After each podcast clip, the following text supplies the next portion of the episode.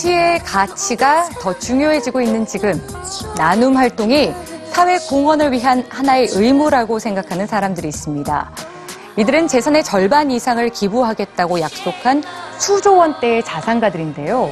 이 세계 부호들의 공통점은 뭘까요? 뉴스지에서 정리해봤습니다.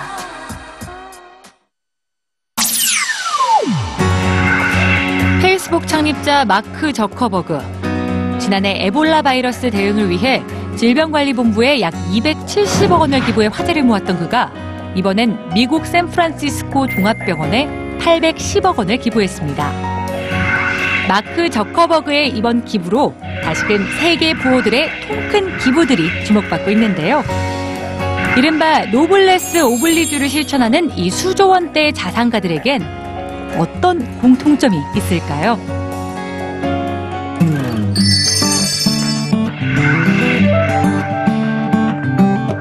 우선 이들은 더 나은 세상을 만들기 위해 사회 구조적인 문제를 해결하는 데 적극적입니다.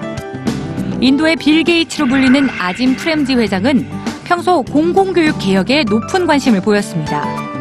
그는 인도의 열악한 교육 환경을 개선하기 위해 약 2조 2천억 원을 기부한 데 이어 2조 4천억 원을 추가로 기부할 의사를 밝혔죠.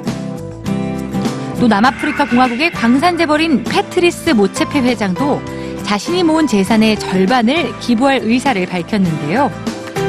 아프리카에서 여덟 번째로 많은 재산을 보유한 그는 빈곤층과 부정부패로 골머리를 앓는 아프리카 정치 발전에 많은 관심을 갖는 것으로 알려졌습니다. 이 기부왕들 대부분 애국심도 남다릅니다.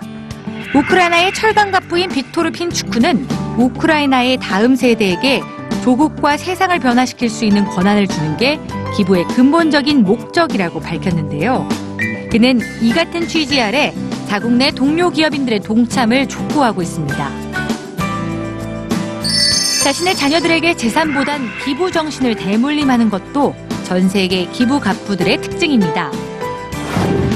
1990년대 말부터 매년 박물관과 학교에 수백만 달러를 쾌척하는 러시아 광산업계의 대부 브라디미르 포타니는 너무 많은 돈은 자녀들의 성취 동기를 빼앗아 간다며 전 재산의 사회 환원을 약속했습니다.